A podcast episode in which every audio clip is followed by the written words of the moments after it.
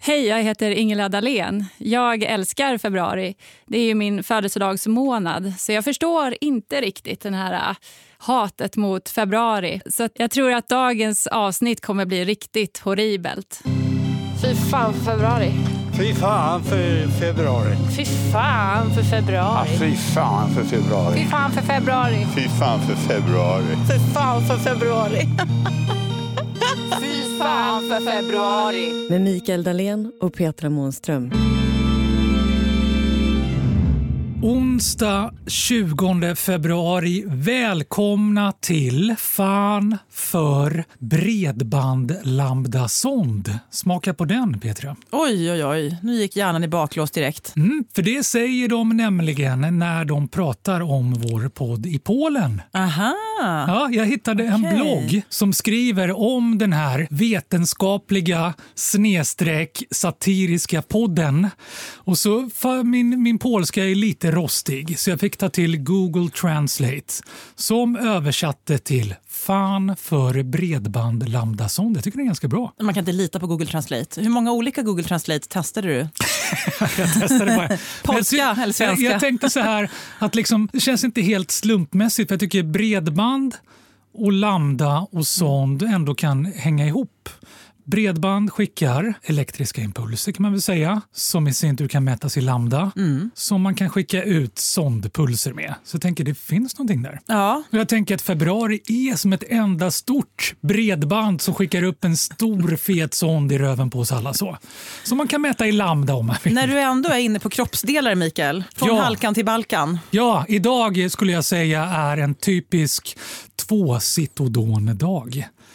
Det är inte Ingla helt bekväm med. Men Jag har fått lära mig att leva med det här under februari, att eh, Mikaels dagsform mäts i antalet citodon. Ja, men jag tänkte nu går vi till botten en gång för alla med det här. Så idag har vi bjudit in kändisdoktorn. Stjärnan från Aftonbladet, från TV3, tidningar, TV, doktor Arash Sanori. Tackar, tackar. Väldigt härligt att ha dig här. Kul att vara här. Kallar du dig själv för doktor Arash? Aldrig någonsin gjort det, tror jag inte. Bara när jag vill imponera. Men kallar folk dig för det? För det känns som, är man doktor, är man läkare, då, då heter man så. Det är lite som att bli adlad. Alla heter doktor Mikael, doktor Åsa, doktor Arash. Ja, men lite. Det kanske är vissa yrken som är ens personlighet och andra yrken är bara ett jobb, 8-5 liksom. Läkare är väl en sån som man inte riktigt hänger av sig. Vi har mycket vi tänkte vi ska gå till botten med den här sjukaste av alla månader i vårt land. Och vem kan man lita på bättre än doktor Arash? Eh, Lämnas du någonsin oantastad på ett mingel eller en middag? Du måste vara extremt populär på middagar och mingel. Mm, Ja, jag får ofta den frågan och så är det. Men samtidigt är folk ganska medvetna om det där tror jag. Man har hört det där så många gånger att läkare tycker det är jobbigt när folk visar upp hemorrojder och hudförändringar. De visar upp hemorrojder ja, på men, middagen. så, så det som ganska många Vill du följa med brukar... in på toaletten här? Ja, så många backar in i det här väldigt försiktigt och säger Den var för Klipp nära bort, för att klipp inte... bort. Nej, den måste med. att Nej, nej, nej, eh, många avsnittet. backar in i det lite grann. Ja. Och är så här väldigt försiktiga och förlåt och jag vill verkligen inte störa och det måste vara så väldigt jobbigt och så. Eh, Så folk har ändå mer respekt än man tror. Men vad är den vanligaste frågan du får? Är det hemorrojder? Jag tror den vanligaste frågan är att man kommer in och är bara trött. Varför är jag trött? Jag tränar, jag sover, jag gör allting rätt. Har jag någon brist? Det är nog det vanligaste folk undrar. Jag, må- jag har en brist på någonting. Jag måste ha en brist på något. Och vad svarar du? Nej, det har du inte. Nej, Jag kan inte säga det säkert såklart. Men är jag på, jobb, är jag på jobbet så tar jag ju såklart lite prover på alla. Men det är ofantligt sällan en vanlig frisk person i- med västerländsk kost i vårt land har någon brist. Otroligt sällan. Mycket mer sällan än man tror. Eh, Det är nästan aldrig det som är förklaringen. Alltså jag har hört det där väldigt ofta, att det Mm. är väldigt sällan och man behöver inte ta några kosttillskott. och sådär. Jag gjorde faktiskt ett test förra året, ett test i början på året, just i februari faktiskt. Ja. Och då hade jag perfekta värden. Men Jag testade en helblodsanalys, alla mineraler, nästan nästan allt. Det var jättebra värden. Och sen så gick det några månader, eh, det hände mm, jobbiga saker privat och så gjorde jag ett nytt test i augusti. Ja. Jag hade inget magnesium kvar. Allt magnesium var borta och då så kunde man härleda detta till stress. Kanske, men sen ska man också veta att många av de här mineralerna och många av de här proverna är inte speciellt bra, så de fluktuerar lite grann. Så tar man ett enskilt värde, du kan gå in och mäta zink till exempel. Ganska stor chans att det visar att du har lite mycket eller lite lite någon gång. Och då kan man hänga upp sig på det och tänka, haha, jag har en brist på zink, nu måste jag ta det resten av livet. Har du tagit om det provet en vecka senare, kunde det varit mycket högre. Nej, men det beror på om du tar i helblod eller i serum har jag fått lära mig. Om du tar i serum så kan du få en dagsform, men tar du i helblod så Det kan får du... bli så i alla fall. Okej, ja, jag är inte läkare så jag vet inte. Det jag får- litar man kan- på dig. man Känner det blir aldrig- tryckt stämning här nu. Ja, jag känner också att det blir lite tryckt Många- stämning här. Många av de proverna är svåra att analysera i alla fall. Liksom. Vilket form av, hur du än tar dem. Och de varierar, fluktuerar under dagen. Och många sådana värden är så. Men Livet är en dosfråga kan man säga i alla fall. Och då kommer vi in på eh, antalet Citodon. Hur många kan man äta per dag utan att eh, man blir helt kokobäng? Berätta först, hur många äter du per dag? Nej, men jag mäter det i... i eh, vad, vad är det här för dag? Eh, idag är en två Citodon-dag. Det är ganska illa. Eh, en, en är lite så här... Nu är det lite party. Men jag blir hemskt nyfiken. Va- och varför tar du Sudonet? Jag slutar frysa. Det är så skönt. Hela kroppen blir mjuk och skön. Du tar det som avslappningsmedicin. Jag tar det istället för Lugnande. någonting annat som jag kan ha testat i olika sammanhang ganska många gånger som inte är lika... Jag höll på att säga uppbyggligt. Är det uppbyggligt med Citodon? Ja du. Vet du vad Citodon är för något? Vad det innehåller? Det här vill vi veta. Berätta. Jag tror inte Mikael vet. Jag det. tror det är ett multivitamin, va? Ja, mycket mineraler och sånt där. Men vänta, vet du vad det innehåller? Men låt höra nu. Det är, okej, så Citodon är en blandning mellan Alvo- Alvedon, paracetamol, och kodein som egentligen är alltså är en prodrug till morfin. Just det. Så det bryts ner i kroppen till en morfin. Så det är lågdos morfin du tar egentligen. Och när man säger det så så låter det kanske inte lika charmigt att säga att man tar två, tre om dagen av morfin. Eh, Citodon låter ju bättre. Liksom. Ja, precis. Eh, och Det intressanta med det här är oftast varför man tar det. För det är en bra medicin om man tar det. Det finns ju en anledning. Jag tar det själv ibland. Jag kan få svår huvudvärk eller migrän. Funkar skitbra. Och det är just det som är, det är ju jättebra medicin om man tar det vid behov. Men det är det här smygdagliga användandet som är det värsta. Det kanske funkar bra för dig. Jag ska inte säga någonting om det, men normalt har man sett i studier och så att tar man det långvarigt så brukar oftast smärta framförallt förvärras. Det vi kallar argumentering. Så har man en stiff, kronisk, diffus värk, huvudvärk, eh, endometrios, funktionella buksmärtor, då tenderar det att bli värre och värre och värre. Inte just när du tar tabletten, det är det som är det jävliga. Just när du tar den tycker du att det funkar nog, men sen på sikt stegras bara det här. Det jag tycker mig höra dig säga är att det är okej så länge man inte tar det fler än 28 dagar i rad. Är det Bara riktigt? februari ut. Ja. Jag har lärt mig temat nu. Eh, nej, så jag skulle inte rekommendera att ta det varje dag. Och- Men sen, ja, du använder det av lite speciell anledning, liksom, men många, många använder ju det här dagligen. Framförallt storstadsmänniskor. Olika typer av huvudvärkstabletter. Treo, Citodon, vanlig Alvedon. Mm. Det är jättevanligt, för man står liksom inte ut med huvudvärk och den typen av symptom i dagens stressade arbetsliv. Men tror du att jag är i gott sällskap? För det här har jag Jättegott. kollat upp och det visar sig siffror från jag tror det var Socialstyrelsen som hade siffrorna. En viss reservation för att eh, jag inte är helt säker. Men i alla fall har jag siffror som visar att försäljningen av receptfritt har gått upp 70 procent under de tio senaste åren och majoriteten av den uppgången är i kategorin smärtstillande. Just det. Väldigt mycket så. Och det, du är verkligen inte ensam om det här. Och Någonstans, det, det blir både en medicinsk och filosofisk fråga men kroppen skickar ju signaler till en av en anledning.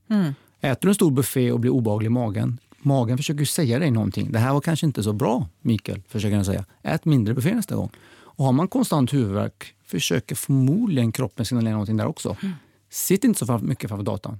Ut och rör på dig. Ät inte så mycket skumtomtar. Någonting Precis. håller den på och säger. Och trycka ner det med morfin varje dag. Man, ja, ni hör själva, liksom. det är förmodligen inte optimalt. Men skulle, om du Mikael säger, nu Flo, slutar ja. med sitt eh, Citodon, kommer han att få abstinens då? Om Mikael skulle få det, Ja.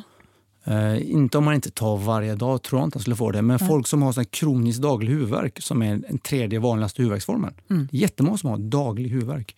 Det beror oftast på det här. Om de slutar mår de jättedåligt. De kan få hjärtklappning, yrsel, abstinens, fruktansvärd huvudvärk. De kan behöva avgiftas. Så, eh, men mm, jag tror kanske inte du skulle få det. Men det du sa var alltså, hörde jag, att morfin är ett sätt att balansera skumtomtar. Det är precis vad jag sa. Så det kan vara en bra kombo. Så här är det, man hör vad man vill höra. Hör du Ingela? Det är bra.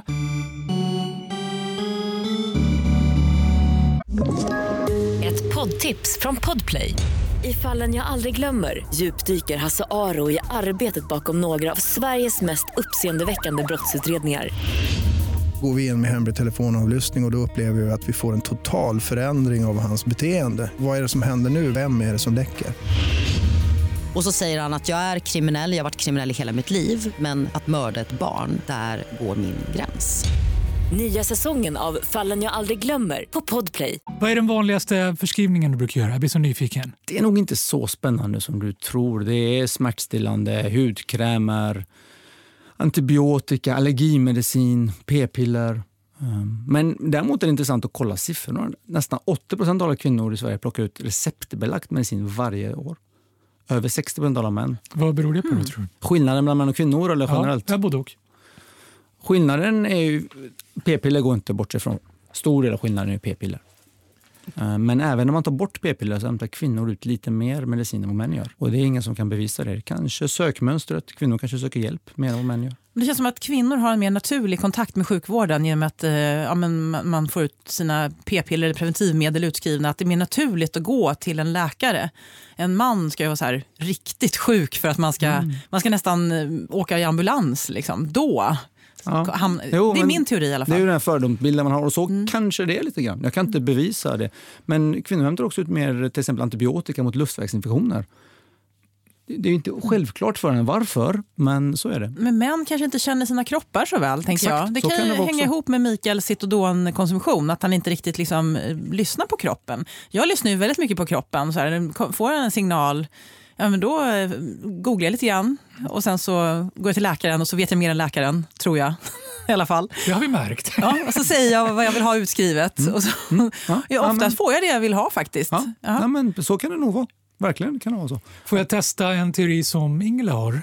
Som hon pådyvlar mig. Vi vet ju att jag pådyvlar Ingela en väldig massa teorier. ja, det vet vi. Ja, men hon pådyvlar mig en eh, nattetid. Eh, jag eh, äter inte så mycket på kvällarna, men dricker väldigt mycket. Vilket gör att jag har ett ganska aktivt nattliv. Eh, inte i den spännande bemärkelsen, utan i bemärkelsen att jag springer upp och pinkar en tre, fyra, fem gånger om natten. Jäklar. Oh, jösses. Ja, någonting måste man sysselsätta sig med. Och då kan Ingela, hon kan liksom stoppa mig i sängen när jag är på väg upp och säga nu får du lägga av. Du skämmer bort blåsan. Jag säger jag har druckit så mycket. Nej, säger hon. Du har skämt bort din blåsa. Du måste tukta din blåsa. Hon är inte dum, Ingela. Klok Det ligger fru. någonting i det. Alla har vi känt någon gång att man eh, är på väg hem och så fort man kommer hem och sätter nyckeln i dörren så blir man kissnödig. Men inte en minut tidigare. Och det är ingen slump. Det är nu urinblåsare har lärt sig att jag får ändå aldrig kissa på tunnelbanan någonsin. Så det är ingen idé att konstant signalera kiss där. Jag väntar tills den stunden när jag vet att jag faktiskt får kissa. Så precis så är det. Många kan ju vänja sig vid att gå och småskvätta hela tiden. Och det går. På barn gör man ju så. Man får ju träna dem att sluta gå och småskvätta. Och så Hon vill, tuktar ju, din blåsa. ja, hon vill ju gärna översätta det där till till exempel Citodonkonsumtion. Då. Att Mm. det är min motsvarighet till att småskvätta på tunnelbanan. Det, hon låter som en klok kvinna. Ja, verkligen. Hon borde hålla fast vid den där. Match made in heaven. Jag känner att det här avsnittet gick inte alls i den riktning jag hade Nej. hoppats på. Nej. Du får ofta den känslan. Känner du några andra kändisdoktorer? Ja, ska vi ringa någon? Någon mer citodon-positiv. Vi vet att februari, eller det vet vi egentligen inte, vi vet att februari är en sjukskrivande månad. Sen om folk verkligen är sjuka eller inte det är ju en annan sak. Oss akademiker emellan. Sådär då. Men om vi nu förutsätter att folk faktiskt är sjuka när de sjukskriver sig. Har du något tips förebyggande och om vi nu har drabbats för att lindra det där? Förebyggande... Det finns ju inga fantastiska grejer. Ni hade ju hört det om det hade funnits något piller eller sådär som är helt fantastiskt. Det hade ju ingen missat. Eh, och Så det blir ofta sådana här husmorstips. Men min främsta grej, och det fattar egentligen alla som tänker på det, det är att undvika den första förkylningen. Många kan ju gå åratal ibland och inte bli sjuka. Man hör personer som säger att de inte varit sjuka på tio år. Men får man den där första riktigt svåra förkylningen då brukar det komma slag i slag i slag i slag. Jag fick själv en influensa för några år sedan och sen fick jag lunginflammation och sen fick jag öroninflammation på det. Det var ingen slump, liksom, utan det första viruset banar vägen och sen så blir du mer och mer sjuk. Så det viktigaste egentligen är att inte bli sjuk alls. Vad gör vi då? då? Låser vi in oss? Och då är frågan, hur åstadkommer vi det? Sömn nummer ett. Sover man dåligt två, tre kvällar i rad så går immunförsvaret ner med upp till 70 procent. Åh, jäklar. Oj, Det är mer än man tror. nu är det slutkissat. Exakt. Där har vi. Då kan det vara bra att inte gubbsk- gubbskvätta fem gånger på Ja, nej, det är natten. inte okej. För det stör kanske mer än man tror. Lägger man på lite kröka på det, då brukar man snabbt immunförsvaret gå ner. Så sov riktigt bra. Och Har du väl gjort det så blir det, då blir det lite mer diffusa grejer. Ta inte i handtag. Sparka in alla dörrar överallt. Liksom. Det är handtagen som sprider virusen oftast. Så nu står på tunnelbanan eller ska in och ut ur toaletten. Jättemånga tvättar superbra. Sen tar de handtaget och går ut. Man kan lika gärna strunta i att tvätta handen. Kissa med öppen dörr, men inte nattetid. Exakt. Ja. Och undvik barn om man ska vara ärlig. Det är ju barn som Aj då. smittar en mycket. Det är, Det är nästan omöjligt att lite undvika. Om, Magnus Betnérs tips. Där. Ja. Ner med dem i frysboxen. ja, Om man nu har eh, tagit ett barn i hand och kissat med stängd dörr ja, då är det kört. och, och blivit sjuk. eh, Ta en bä- Citaron och gå och lägg bä- dig. Bästa, ja, precis. Bästa sättet att hantera det för att förhoppningsvis bli frisk igen innan årets utgång eller kanske rent av februaris utgång. Det tråkiga är att det är ju motsatsen till de grejerna som man måste göra då. Sova. Sova är det absolut A och O. Och många fl- människor idag s- kan ju inte riktigt med att vara hemma för jobbet kanske för att man är lite snuvig. Fastän vi vabbar så mycket. Eh, Så man s- vilar liksom inte ut förkylningen. Det bästa är trots allt det. Det tar ungefär sju dagar. Nästan vad man än gör. Sover man ordentligt så brukar man vara snabb på banan. Så ibland är det nog kanske värt att ta de där första två, tre dagarna och verkligen vila. För du kommer tjäna tid på det i längden. Inte gå iväg till jobbet eller skolan när hon är för tidigt helt enkelt. Ja. Och tänka om du sköter dig i sju dagar så är det grönt. Så brukar det vara grönt. Det är ju fantastiskt, väldigt konkret. Jag älskar. Går det att sätta en siffra på det så blir det så mycket härligare. Ja, men jag håller med. Om vi ska knyta ihop den här säcken då så tycker jag mig höra att sömn är avgörande för god hälsa Det ligger något i det, absolut. och öppen dörr Ja. när man kissar. Stort tack, Dr. Arash. Tack så jättemycket för att jag var med. Imorgon är ännu ett nytt avsnitt. Jajamensan, Ta som inte- alltid i februari. Fy fan för februari görs av produktionsbolaget Munk.